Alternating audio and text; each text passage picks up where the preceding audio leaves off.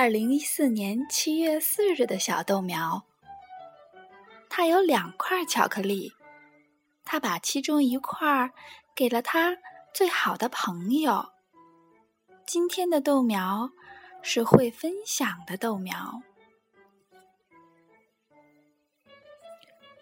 今天豆长讲的故事叫《猜猜谁来了》。一个大清早，农场主去城里做客了，留下了一群待在院子里的动物。快来呀！一起玩儿！公鸡喔喔的叫着，动物们立刻从四面八方围拢过来，就连几只在树林里蹦蹦跳跳的小松鼠也赶来凑热闹。大家正在玩“猜猜谁来了”的游戏，忽然。一辆白色的小货车停在了农场前面，一个看起来乐呵呵的大胖子从车里钻出来。嘿，大家在玩什么呀？这么开心！胖子热情的打着招呼，动物们都很吃惊。这个家伙。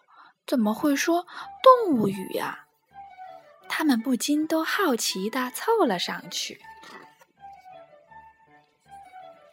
这个陌生人从口袋里掏出一把巧克力和棒棒糖，全都丢给了猪。我来的那个地方啊，这样的巧克力还多的是呢。他说。要是你想吃到更多的巧克力，就跟我去玩玩吧。这还用问吗？猪立刻就冲向了小车，巧克力的味道可是棒极了。这个陌生人又拿出一些羽毛，在母鸡们眼前晃悠。这些羽毛。比公鸡的羽毛还要漂亮好几倍呢。我来的那个地方啊，到处都是这样的羽毛，你们想要多少就有多少。这下，母鸡们也一窝蜂的挤上了陌生人的车，也不管公鸡在一边有多么不开心。哼！你就是在吃醋！母鸡们对公鸡嚷嚷着：“因为我们马上就要变得比你更有派头了。”啊，顺便说一句，陌生人又转身对母牛说道：“我在来的路上遇到了农场主。”他有急事要找你，你可以坐我的车去见他。就这样，母牛也上了车。虽然他觉得有点害怕，可这个陌生人说自己见过农场主，母牛也不敢对他说个不字。陌生人正清点着车上的动物们，忽然，他猛地一拍脑袋：“哦，我怎么把那匹马给忘了？马儿啊，你也打算去你朋友们要去的地方吧？那地方好玩吗？”马儿问。“当然啦。”陌生人微笑着回答。那儿要什么有什么，你去看看就知道了。于是，在好奇心的驱动下，马儿也上了车。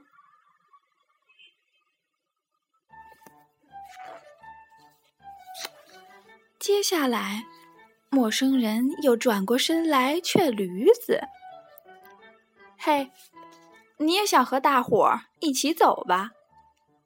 他信心十足的问。可驴子却摇摇头：“不，我不想去，不想去。”陌生人皱起了眉头：“为什么呀？就算农场主和其他的动物会为这个生气，你也不去？”“对，就算他们气炸了，我也不去。”驴子回答道：“虽然他也有一点害怕，可他还是待在原地一动不动。”哼，你个犟驴，走着瞧吧！你可什么好处也捞不到了。陌生人说着，就关上了车门，一溜烟儿把车开的无影无踪了。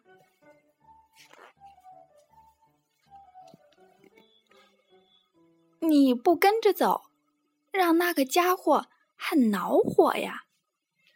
公鸡对驴子说。不过，他也真是滑稽，居然想带走整个农场的动物。不管怎么说，他都热乎的有点过了头啊！对呀，驴子若有所思的喃喃低语。忽然，他结结巴巴的叫了起来：“可能。”可能这是个来拐骗动物的老拐子吧？对呀，场里的猫咪也紧张兮兮的叫起来。它肯定是想偷走这些动物，然后把它们卖掉。我们得赶快想办法去救救大伙儿。屋顶上的鸽子们立刻飞起来，去给农场主报信儿。猫咪和公鸡就骑在驴子背上，一起去追赶那辆货车。松鼠们也赶紧去树林里喊大熊来帮忙，因为车上装了太多的动物，拐子的车。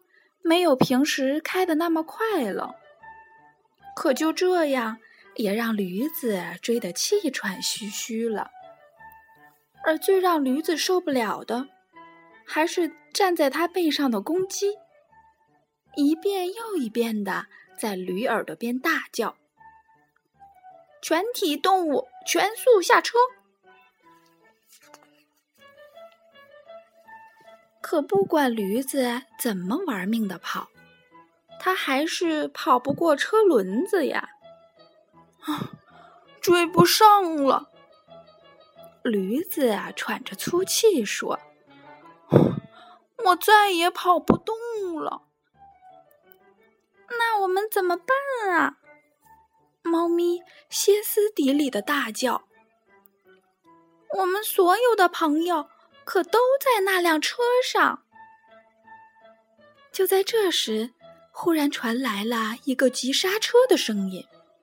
原来是半道上出现的大熊，挡住了拐子的去路。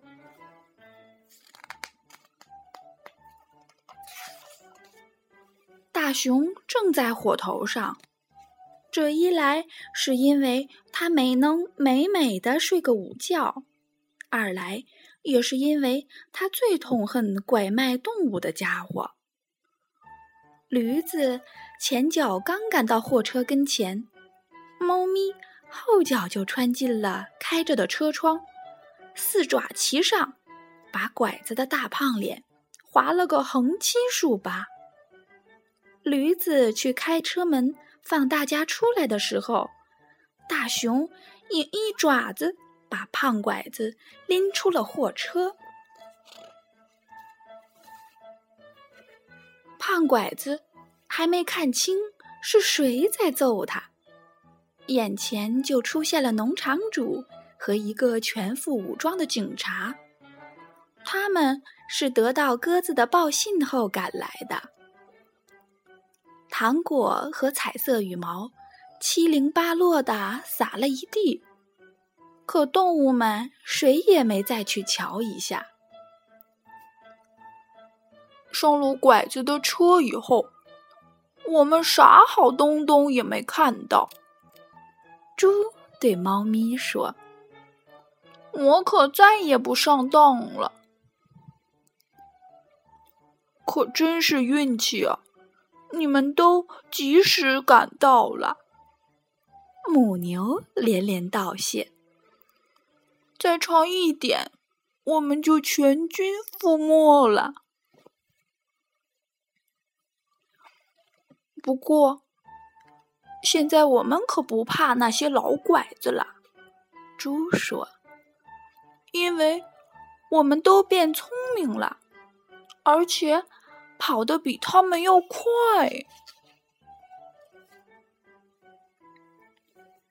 好啦，小豆苗，今天的故事就到这儿了。